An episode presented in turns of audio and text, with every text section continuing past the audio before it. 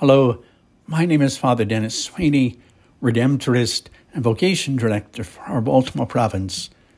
Today is December 2nd, Saturday of the 34th week in Ordinary Time. Let us be attentive now to the Word of God as it comes to us from the Gospel of St. Luke, chapter 21, verses 34 to 36. A reading from the Holy Gospel according to Luke. Jesus said to his disciples, Beware that your hearts do not become drowsy from carousing and drunkenness and the anxieties of daily life, and that day catch you by surprise like a trap. For that day will assault everyone who lives on the face of the earth. Be vigilant at all times, and pray that you have the strength to escape the tribulations that are imminent and to stand before the Son of Man. The Gospel of the Lord. My dear brothers and sisters in Jesus Christ, the Word of God comes to us on this eve of the season of Advent. Our Advent wreath is set in place in our home and at our church as this weekend we light its first candle. It is a reminder once again this Advent 2023 to be watchful, to be alert to prepare ourselves, yes, of course, to celebrate the birth of Jesus, but also to be vigilant, as the gospel reminds us, for its second and final and glorious coming. The word vigilant, it means to keep careful watch.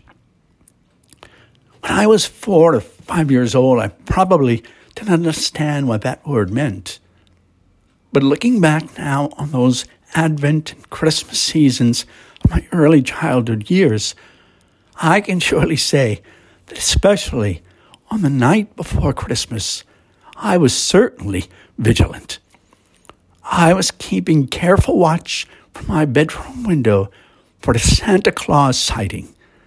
I was fully awake, focused, and not a bit drowsy as I kept my eyes on the night sky.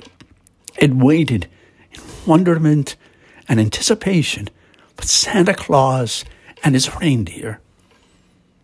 But as it always happened back then, sleep eventually got the best of me, and by Christmas morning Santa had come and gone, leaving presents under the Christmas tree.